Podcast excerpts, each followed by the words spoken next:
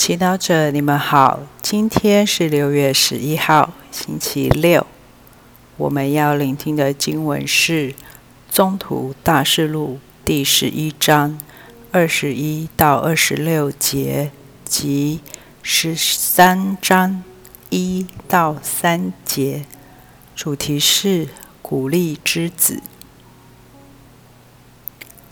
主的手同他们在一起。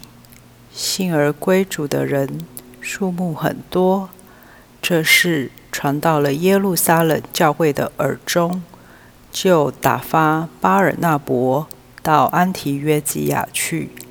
他一来到，看见天主所赐的恩惠，就很喜欢，并劝勉众人要决心坚定于主，因为他是好人。充满圣神和信德，如此有许多人归附了主。以后，他往塔尔索去找扫路，找着以后，便领他回到安提约基亚。他们一整年在那教会中共同工作，教导了许多人。在安提约基亚，最先称门徒为基督徒。在安提约基亚教会中，有一些先知和教师，其中有巴尔纳伯和号称尼格尔的西满，有基勒乃人路基约和与分封侯黑洛德同乳的马纳恒，还有扫路。他们敬礼主和进食的时候，圣神向他们说：“你们给我选拔出巴尔纳伯和扫路来，去行我叫他们要行的工作。”他们遂进食祈祷，给他们付了手，派他们走了。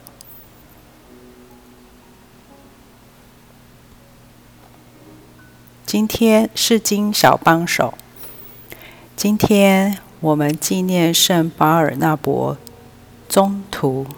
在初期教会中，巴尔纳伯宗徒被称为安慰之子。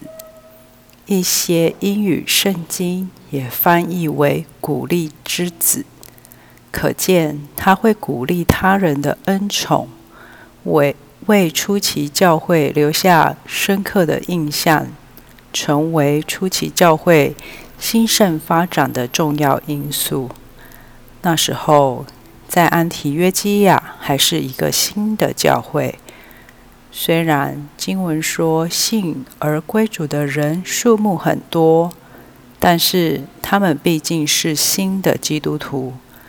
对于如何在每天生活大小事中活出基督徒的价值，仍有很多不清楚或不上手的地方。面对他们，初期教会派遣了巴尔纳伯去拜访他们，为的是要鼓励他们决心坚定于主，而不是挑剔他们的不完美。对他们做出诸多要求。我们可以想象，安提约基亚教会在巴尔纳伯的鼓励下，气氛是如此的温馨，充满喜乐。其实，人都很需要被鼓励。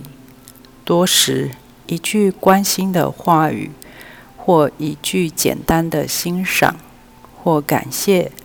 就能够让他人感到被鼓励，因而心情变得很好，也让周围的气氛变得温馨很多。相反的，如果我们因为忙碌而变得要求过高，或因为竞争的缘故，吝于于说出欣赏、赞美、感谢、肯定他人的话语，渐渐的，我们人与人之间的关系就会充满张力，失去那份温暖、信任、自在。这样，我们的家庭、团体、教会的气氛很快就会变得沉重，再也没有幸福和喜乐。今天就请巴尔纳伯带领我们，以谦虚单纯的心，用鼓励人这种不费钱又不费力的方式，打造一个更幸福的团体吧。品尝圣言，他一来到，看见天主所恩赐的恩惠，就很喜欢。并劝勉众人要决心坚定于主，活出圣言。在要挑剔或指正他人的错误或缺点前，先肯定他三样值得欣赏的优点。全心祈祷，圣纳伯中途，谢谢你让我明白。